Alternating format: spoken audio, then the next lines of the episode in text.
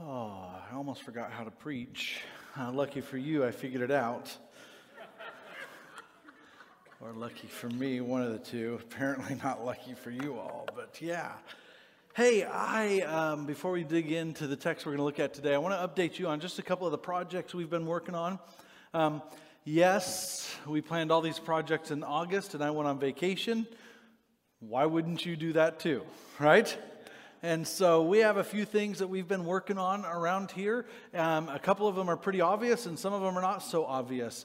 Uh, one of the things that we've done that's going to be real clear is we have added to this room an LED wall. I don't know if you can see it or not, but it should be located somewhere above me and behind me here. All right, everybody see that? All right, and just so you know, that's operating at 20%. All right, so we could we could have some fun. We could have some fun for sure. Um, so it's operating about 20%. And a lot of people have said, wow, that was a big thing to do. Yes, it was. And uh, part of the reason that we went with this option, and this is where I just want to update you, some of you, right, is because um, what we learned and what we realized is that technology goes obsolete. Did you know this? Now, technology goes obsolete everywhere in the world, but things that are done in the church are supposed to last. See, you know it. We all have the church mindset, right? Where we think that church, it's church. Everything should always be the. Wow. See, exactly. And so this is what happens, right? We start visiting with people who are technology experts. And by the way, they all want to sell you something, right? But what we learn is that technology, especially technology in the church, lasts somewhere between five and seven years. Yippee! All right? And so this is the reality. We thought, man, we don't want to do this every five to seven years. Technology is not cheap. Technology is expensive. We want to invest money in lots of other places. So, so this is what happened. Literally, we ran New Wire, all right? When I say we, I'm talking about all the other people who were here while I was on vacation, all right? So underneath these floors, there's a bunch of conduit, and they had to run new lines for sound stuff and new lines for projector stuff and, and all this kind of stuff, right? Uh, we have a new soundboard, and so the guys are going to be spending the next few weeks dialing everything in and getting things like compressors, and I don't know the language, all right? That's sound guy stuff. Thank God for people who enjoy like sound engineering stuff. All right? Seriously, they are unsung heroes for sure. And so uh, we did all this work in here, and then we had to figure out how to hang this thing. All right, and so we've got an engineer in our church. His name is Ray Dewey. Ray Dewey worked for the Corps of Engineers for a year. He built dams and stuff, so we figured he could figure out how to hang this. All right, this is what I know for sure. Ray loves you so much, this is not going anywhere. Right? If the big one hits, everything else will crumble, and that screen will still be standing. I, am pretty sure of it.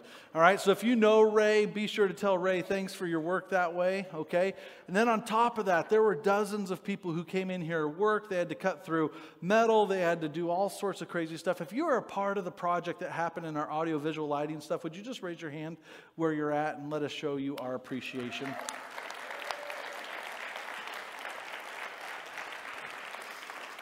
And so the big question is why the big screen? Well, the reality is when we tried to replace what needed to be replaced in these, we find out that that technology doesn't exist anymore. Well, that's problematic. So the recommendation was bring the projectors because up in those rooms are the projectors. So they're re- they're called rear-facing projectors. All right. So there's two little closets you get to crawl into to go in there to check the projectors. And so, come to find out, rear facing projectors, it's not a technology that's done anymore. And so, we needed to come out in the house and add two new projectors. Well, they look at the price tag of the two new projectors that has to go through the house light so it can project a bright image. You know, you rolling with me so far? And they tell us, well, it's only going to last five to seven years. and a lot of this. So then we thought, all right, what would it look like to go to one projector that would be mounted here on the back wall, and it's literally about four feet by two feet. It's a huge projector because it has to have this great big lens so it can shoot all the way across the room, right, and, and accomplish this stuff. You don't want to know how much that cost. all right, so we went, and how long does that last? Guess. Yes. And so we went, no, we don't want to do that. What are our other options? And so they gave us this LED wall option and they gave us the price tag, which was comparable to the price of the projector system that we would need. And uh, we said, How long will that last? They said 12 to 15 years. Sold. Here's why some of you will never have to see us change this again.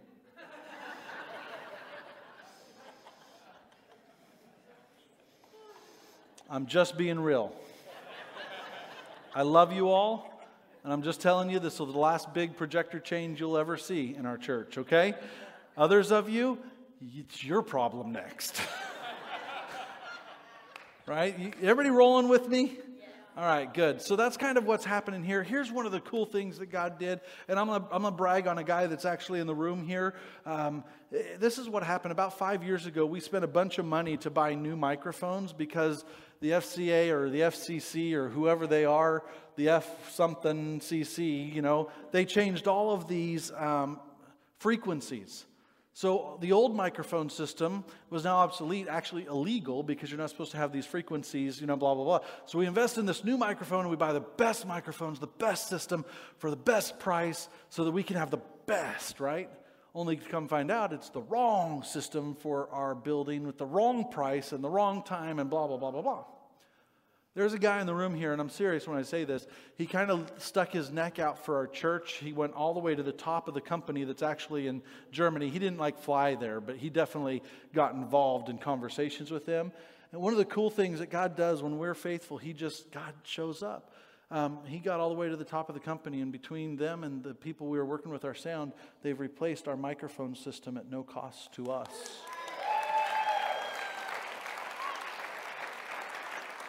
And a lot of this project was kind of spearheaded and led by Mike Martin here, and so I'm going to embarrass him. He's going to turn 40 shades of red. But that's Mike, right? Wave at us, Mike. There you go. So anyway, that's just kind of a real quick like summary. There's a lot more detail there, but there's a real quick summary of just sort of what has been happening that way. Now, when you walked in this morning, um, the last couple of weeks, you've noticed something different in the flooring in the foyer area. Anybody notice that? All right. And so here's what happened. We started pricing carpet, and we went. Did you hear that? That's exactly what we did, right? And uh, so then we looked at some other options, and, and come to find out, for about a third of the price of carpet, we were able to uh, polish our concrete floors and do it in all of our hallways, right? And so that's what we've done. That work is now pretty much done. We have some baseboard stuff and things like that to work on. And then we're going to phase two. What is phase two? Well, phase two is working with the designer to do redo some things out in the foyer. So there are some carpeting spots that we're going to have. There are uh, some new paint colors that are going to come. There's some lighting things that we have to deal with. And so we're going to begin dealing with that all in the next few months. Now, why are we waiting for the next few months? Well, that's because we found out that contractors and stuff are a lot cheaper in the winter than they are in the summer. So we literally want to leverage every dollar, and we're like, all right, put us on the bottom of that, you know, like September, October list so we can begin doing some of that work. And so I just want you to know this isn't finished, but we've got a lot of work to do. And so I'm just asking everybody be super patient as we are in construction. Right? I mean, Arby's has been redoing Arby's for like six months. And so I think you can deal with church for a few weeks, all right? Everybody rolling with me there? Good. Um, a couple other things I want to tell you about. We have also worked hard to enhance some of our uh, security cameras our security processes. Our safety team is kind of relaunching, and we're going to be doing some trainings in the next few weeks. Uh, believe it or not, we are very concerned about the safety and security of the people in our church, right? When we have over 500 adults and 150 some kids that come through our building every Sunday morning, we have to be very intentional. And so I don't know if you know this or not. Um, if you do, great. If you don't, then you now know. But we have a uh, officer of some sort who is on duty at all times during our Sunday morning, who are kind of the go to people. They provide our top level of our security, and then it dwindles down to uh, uh, hall monitors and some of our ushers and greeters or point people just to create a very safe environment, right? I laugh often that I'm nervous because I know some people come to churches, right, and they have their carry permit and they've got things in their pocket, right? And I'm like, if we ever have an active threat, this is what scares me. The person's probably going to come to the door, engage with me, and, and I'm going to have all of you pointing at me. right? And so, literally, it's sad that we live in a day and time where we have to be worried about this, but we have to worry about this. And so, so my hope is, right, because any churches that have big things that happen, they're always like, we never thought this would happen. Our approach is it could happen. Let's be ready for it so that maybe it won't happen. Does that make sense? And so if you're thinking and thinking, hey, let's test that, let's not test it. Let's just let's just keep it in place. Let's keep it going. But I want you to know that that's a serious thing for us and we're working hard to make sure that all of our safety team and our safety policies and our security cameras and all of that are in place and working. Sound good? Awesome. Well, there's that. Yo, Oh, yeah, sorry, Todd, I forgot twice now. twice. The other thing is, this is really important to Todd because this is like, he is, this is his ministry. Man, Todd, I threw you under the bus twice. He's like, you're not even getting what I'm saying.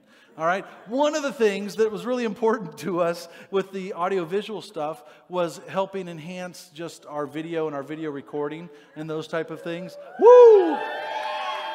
Yeah, that, right? Now, you won't see that very often because that's scary. All right? You see that one long hair that's right there. Anyway, um, wow. But it does, you know, I look good. So the cameras are fixed, and uh, that's a really super good thing. I don't know if you know this or not, but let's applause for Todd in a moment. Whoa, whoa, whoa, whoa, whoa. Because one of the things that Todd makes sure that happens is we have a lot of people who can't get here, and they are online right now. Hi, online people right? And they're watching uh, the live feed, and that's part of his ministry to produce a very good quality experience that way, as much as we can uh, as possible. So now clap for Todd. There you go. Whew. All right, let's dig in, right? We are going to start a series today called We Are the Church. And uh, we're going to spend the next few weeks just looking at some different concepts and ideas about We Are the Church. And so we're going to look at Matthew chapter 16 this morning. If you have your Bibles, turn to Matthew 16. Otherwise, it'll be up on the screen for you.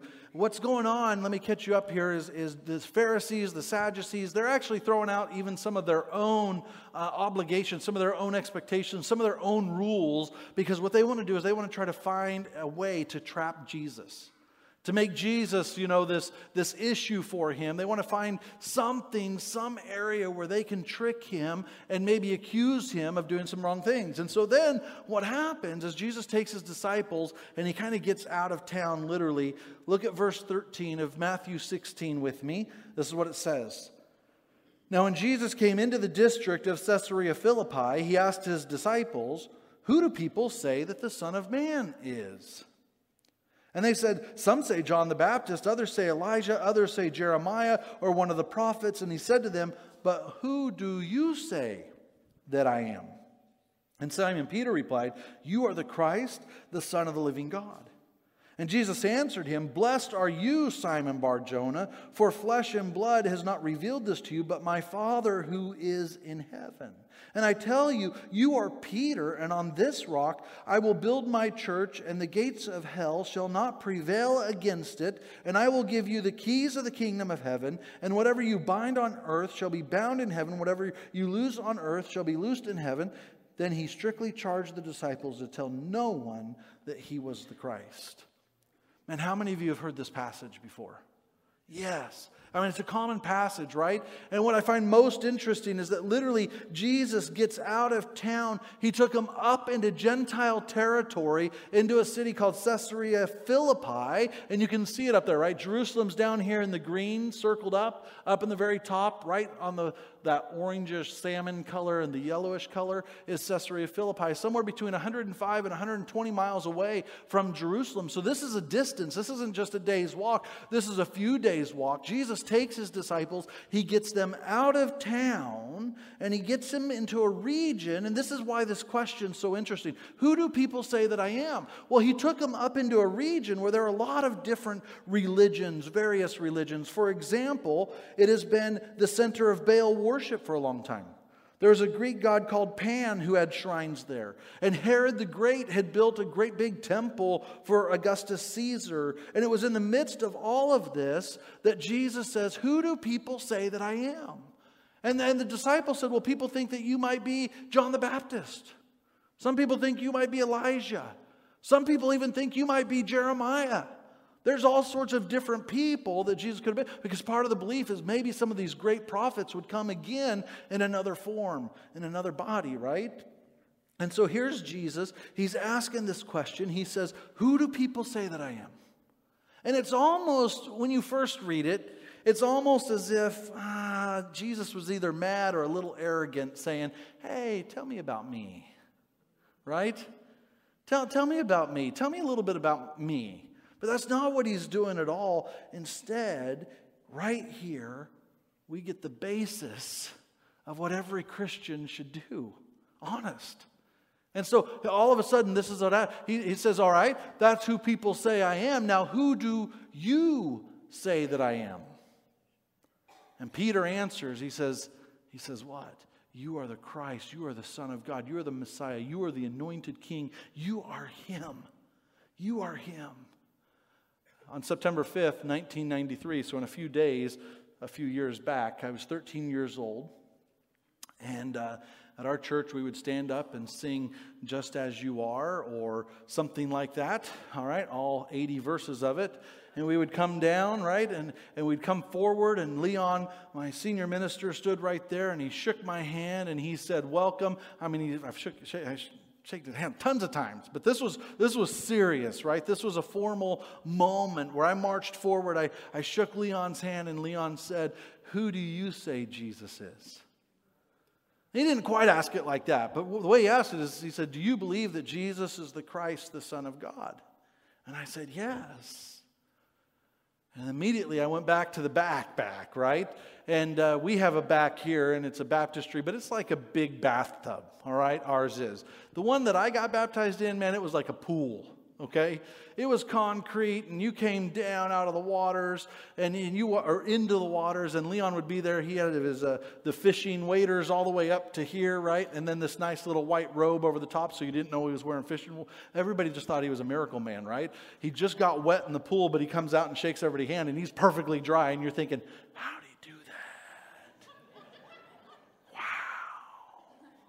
All the kids at least thought that the adults knew. And so I, I got baptized. And he said, On your confession, this is what he said, on your confession, I baptize you in the name of the Father, the Son, and the Holy Spirit. And this is what I know, this is what I love about this text is that, that a, a true decision about Jesus, it can't be done by taking a poll. Right? Uh, that's what the first question is. Who do people say that I am? Well, we could say, hey, who is Jesus? And you know what? Even in this room with people who probably claim to be Christians, we'd probably get 50 different opinions about who Jesus really was. And I'm guaranteeing you this if we go outside of the doors and we go over to Gresham Station and stand in front of Old Navy and we ask people who Jesus is, you're going to get a lot of opinions. And we live in a culture where we like polls. We like to run polls all the time. Do you like what this person's doing? Do you not like this person's doing? Do you think this is good? Do you think this is bad? Do you think um, pancakes or eggs for breakfast? I mean, we start asking dozens of questions to try to determine our own opinions. And what I know is that a true decision about Jesus can't be made by taking a poll. The important thing is not what others say about Jesus. That's not what's important. What's important is what do I say about Jesus? Who do I say Jesus is? The decision of a crowd can never substitute a personal decision for Jesus. And so, every one of us at some point in our life, we need to make that decision and determine who is Jesus. And then to, and then to voice it and, and, and clarify it. We do this at our Rooted celebration every year. This is one of the reasons we do Rooted, because it gives people an opportunity to say, I believe, I believe that Jesus is the Christ, the Son of God, the anointed King, the Messiah. I believe he, he died on the cross, was buried, and rose again, and I believe that he's sitting at the right hand of God today. And it's important to know that there were a lot of other confessions. People made other confessions about Jesus. I mean, you think Nathaniel and the disciples and Andrew and even Peter. But what's interesting about this moment is Jesus asked for it, and then Jesus, he accepted it. He accepted this confession. And upon that confession, what did Jesus say? You're right, Peter. And upon this rock, I am going to build my church. Peter, I'm going to hand you the keys of the kingdom, and the gates of hell cannot prevail against it right? This is what happens. They're far north of Jerusalem. They're out of town. This was a conversation so that nobody else could influence their decision. They decide that Jesus is the Christ, the Son of God, and Jesus declares his church. And so there's some key concepts here I want to make sure that we understand. And the first key concept is what is the rock? Right? The rock. We're not talking about the actor, all right? We're talking about the rock. And there's some interesting words with Greek words that mean rock. The first one is this it's Petros. And Petros is a Greek word that means a stone, right? And then you have Petra, right, which is the Greek word which means large rock. But then you have Peter's name. Peter's name in Aramaic is actually Cephas, and Cephas means a stone, right? And so when we read this, it's really important for us to understand what we're reading here. All right? First Peter chapter 2 verse 4 and 5 this is what Peter writes. He says this, "As you come to me, a living stone rejected by men, but in the sight of God chosen and precious, you yourselves like living stones are being built up as a spiritual house." Right? Did you catch what I'm saying here? And so this is what Jesus tells Peter. Peter, upon this rock, a stone is going to build my church. Everybody rolling with me there so far? Right? Upon this rock, right? And, and Jesus is all about the rock, right? In, in, in the Sermon on the Mount, he's already talked about a wise man builds his house on the rock, right? A foolish man builds his house upon sand, right? The storm comes and the storms beat, winds beat up again. You guys with me there, right? So Jesus, he's going to build his rock by using a stone, by using a rock. And, and, this is so important because Jesus isn't going to build an actual city. He's not going to build another temple. In the promise to Peter, Jesus is going to build a community of people consisting of people who give allegiance to Jesus. Jesus, who is God's anointed king, the Messiah, and those who agree with Peter that Jesus is really God's son, the promise is God is going to use us, living stones living stones to build his church upon the rock. So that when the storms come and the wind blows, nothing can take it down. When all evidence is examined, the teaching of Scripture is the church is built on Jesus and that Jesus is going to build his church. Everybody hear that?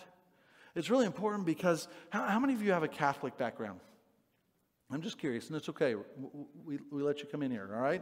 Let's see. Raise your hand, seriously. Yeah. And so in the Catholic Church, this text is often taken to mean that Peter would be the first pope, right? But really, what's being said here is that those who believe that Jesus was the Christ, the Son of God, would become the stones that God would use to build his church upon the rock. All right, so then you have this next tricky word, right? Another key concept. The word is church. In the Greek, it's ekklesia. All right, that's just a fun word to say. Well, what does ecclesia mean? It's a called out assembly, it's a called out congregation, it's a called out group of people. And so there are lots of ecclesias, right? But in this moment, we see that Jesus had something different in mind than anything before and anything that would follow, right? This is the universal assembly built with people who believe what Peter believed. And Jesus spoke about his church in a new and a different kind of way. And in his church, Jesus would be uniting believing Jews and believing Gentiles and people from the ends of the earth and form this new body, this new temple, but it would be called a body, right? And in his church, natural distinctions became very unimportant uh, unrelevant, right? Jesus is the builder of his church, which means he was going to become the head of his church because he was going to build his church the way he wanted his church built, right? And then you have another key concept. We'll keep going on here. How about the gates of hell? How many of you have ever heard that before? Right? The gates of hell will not prevail against it. And what's really important to notice here, this isn't defensive. This is being on the offense, all right? That's, that's what I believe because you have this word gates. What does gates mean? Well, it reveals power. That's what it does. It means power. I mean, when you drive by someplace, right, and it's a gated community, what's your first assumption? Money, they're rich, and money and wealth goes to what? Power. We immediately relate it to power, right? If you were a fortified city and you were trying to protect your city and you were able to build a big wall with a big gate, guess what that meant? That there was power. There was power. And so then you have the idea of Hades. What is Hades? Well, really, it's the, the, realm of the dead. And so, what does this verse mean? In other words, the church is not overpowered by death. Neither the cross nor martyrdom can stifle the progress of the church. The resurrection of Jesus conquered death so that death would not be able to hold anybody back. So that the death would not hold anybody captive. And if you were held captive by death, then Jesus would storm the gates and deliver the captives. Isn't that a great concept to wrap our head around? Another key concept keys of the kingdom. Well, you know what keys mean? I don't believe this, but keys show a sign of authority. I've got too many church keys, all right? I don't even know what some of these keys go to, if I'm honest with you. But I know this I know this. I keep fruit snacks in my office for my youngest son, who then shares with everybody down in kids' ministry. And almost every Sunday, I'm over here and I have kids that come and ask me for my keys. Why? Not because I'm a sign of authority, but because I've got fruit snacks in my office. right? But do you understand this concept, right? Keys, keys of the kingdom is a badge of authority. It reveals authority. And so we use keys to do something. What do we use keys for? Open doors, right? You guys are like, man, I'm so glad I came to church to hear that Pastor Tom learned what keys are all about. But seriously, keys are used to open doors. And so, this is exactly what Jesus is saying. Listen, Peter, listen, disciples, listen, living stones. I'm going to hand you the keys of the kingdom. And you're going to open doors. And for Peter in Acts chapter 2, he opened a door for the Jews to believe in Jesus. And in Acts chapter 8, he opened a door for the Samaritans to believe in Jesus. And in Acts chapter 10, Peter opened a door for the Gentiles to believe in Jesus. And the other disciples, they went into other places and they had keys to open up the kingdom of heaven. And we also are given these keys to open up doors for people who have never heard about Jesus before. You have the keys, and I have the keys. There are people who are, work in our workplaces, who attend our schools. And you have the keys to open up the kingdom of heaven in their world. That's what this is about, right? Nowhere in the text New Testament are we told that Peter or his successors had any special position or any special privilege in the church that they were living stones and God was using these living stones. Living, living stones. Wow. Those living stones. Anyway, living stones to build his church. That's so beautiful. And then you have this binding and losing thing, right? Anybody have a problem saying loosed? All right? I do. I'm like, I can't say it. What does this binding and, and loosing mean? Losing mean, right? Well, it's, it's for, forbidding or permitting. What I love is the disciples, they shouldered the burden of evangelism and they shouldered the burden of persecution and establishing policy and writing doctrine, right? And this didn't mean God would obey what the disciples did on earth, which sometimes I think we do. Sometimes I think, well, I'm, I'm this faithful Christian. God should do what I expect him to do. Now, we would never say that. But sometimes we live that way, right? We're just kind of like, all right, God, I did this for you. It's your turn to do something for me. God, I scratch your back, you scratch mine. Right? And we have this attitude sometimes, which is not what this is saying, right? It means that we should do on earth what God has already desired in heaven. That's what this means. It means that the church does not get man's will done in heaven. It means that we will obey God's will on earth. And so, having declared his personal confession about who Jesus is, I love what happens next. And the reason I love what happens next is because it keeps me humble. And it should probably keep you humble too. Listen to it, right? From that time, Jesus began to show his disciples that he must go to Jerusalem and suffer many things from the elders and the chief priests and the scribes and be killed, and on the third day he would be raised.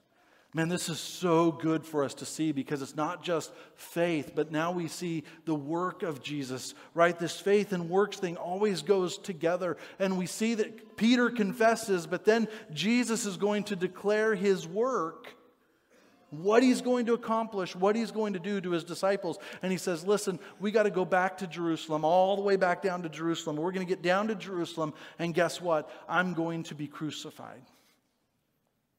I'm going to be put on trial, and ultimately, I'm going to be, I'm going to be subject to death on the Roman cross. But I'm going to be buried, and three days later, I'm going to raise from the dead. And this is what Peter does. Look at this. Peter says, uh, Jesus, come over here. We need to talk for a second. I mean, he did just confess. I mean, he was just given the keys of the kingdom, right?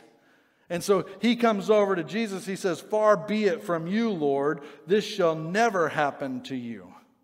Can you picture this in your head for a second? Right? Jesus has just handed him the keys of the kingdom and said, I'm going to use you. And so Peter's feeling pretty good about himself. And so Jesus says, Now listen, we're going to go back to Jerusalem and I'm going to be put on trial. And I'm going to suffer and I'm going to be rejected and I'm ultimately going to be uh, subject to death on the cross. But don't worry because I'll be alive again three days later. And Peter goes, uh-uh. Uh-uh. Jesus, come over here right now. Could you picture this? Sit down. I don't know what that nonsense was, but this is not how things are going to go. And sometimes we take that posture with Jesus, don't we? Suffering? Jesus, come here. Sit down. You think that's really a good idea?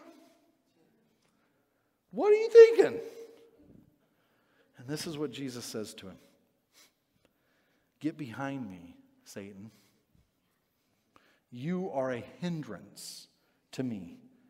For you are not setting your mind on the things of God, but on the things of man. Man, do you see what just happened? Do you see how it just turned on his whole world upside down craziness, right? If in literally one moment, one moment, Peter, Peter is the stone who had just been blessed. And Peter goes from the stone being blessed to Peter, the stumbling block, who is not being blessed.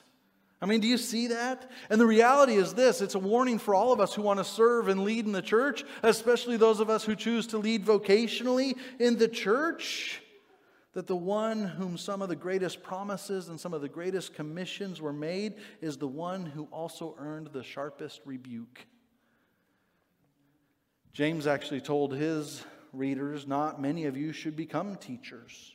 My brothers, for you know that we who teach, will be judged with greater strictness. Wow, we see it with Peter, right? Well, what happened with Peter? What went wrong with him? Why did he have this blunder? Why did he have this moment? And Jesus even tells him, Your mind is a human mind.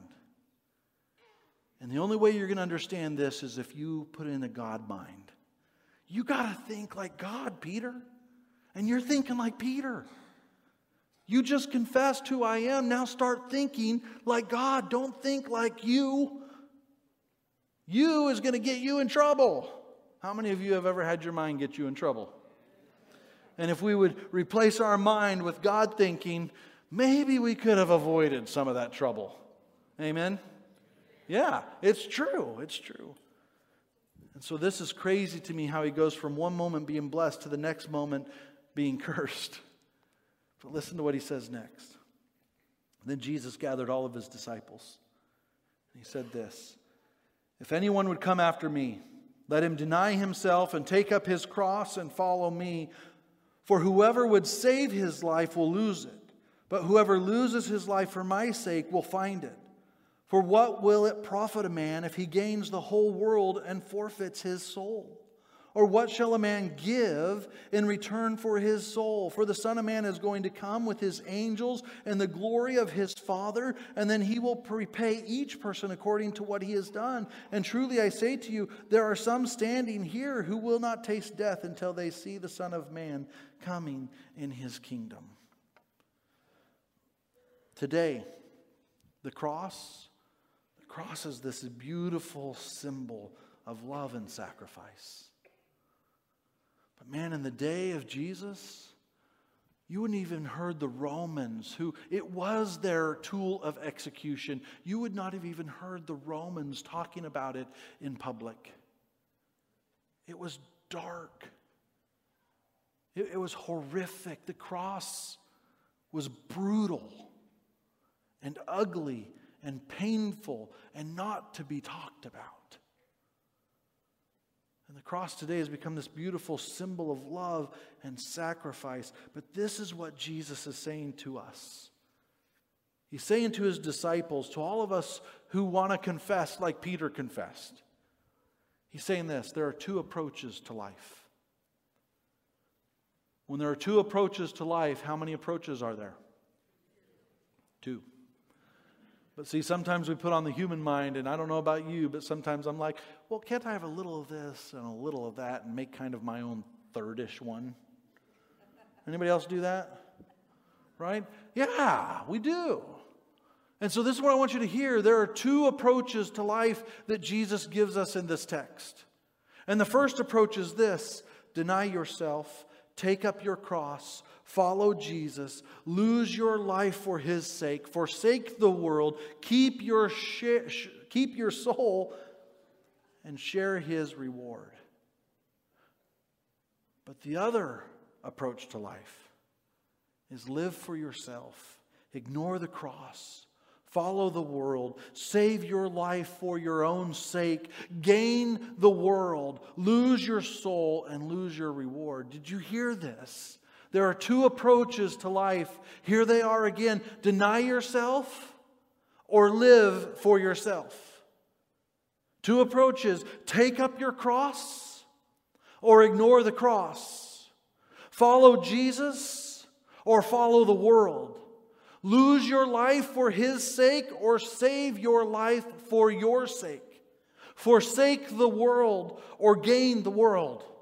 Keep your soul or lose your soul. Share his reward or lose his reward. What I love about Jesus is he makes one really, really, really desirable. And yet it's really hard. And he makes one that seems really easy, but has zero benefit. There are two approaches to life. And when it comes to us in the discussion of discipleship and being the church, we get to decide which approach to life are we going to take. Have you ever heard of Lewis Carroll? He's the author who wrote Alice in Wonderland that Walt Disney took and made famous, right? This was his first his very first career animation. Well, Lewis Carroll wrote Alice in Wonderland, but he also wrote a sequel to the book. And the sequel to the book is called Alice Through the Looking Glass. It's a little weird. Like, like I don't know what kind of medicinal medicines Lewis may have been on, but it's a little weird. When he wrote Alice Through the Looking Glass, but the sequel is very different from Alice in Wonderland Carroll and his readers would need to learn how to think inside out. They need to learn how to think inside out. And the sequel, Alice with the Looking Glass, is talking about a mirror. And so Carroll created this mirror image of the world. And so you couldn't get it anywhere by walking toward it. Right? If you walked toward it, eventually you would hit glass, a mirror. And so, if you really wanted to get somewhere in the world, you had to think inside out and you had to kind of do the opposite to get where you wanted to go because it was a reflection. Everybody tracking with me there, right? And so, the, nat- nat- the natural thing would be to walk toward it, but then you would find yourself only getting further and further away from where you actually wanted to go. And so, to get where you want to go, you would need to literally go in the opposite direction of what you thought. And so, could you imagine for a moment living our daily lives in the reflection of a mirror? Like, whoo! Like some of you would like get up in the morning and go to the restroom and be like, I need to take a nap. That was hard work. Right? And so Jesus Jesus is asking his disciples to think and to learn and to live kind of in an inside out kind of way.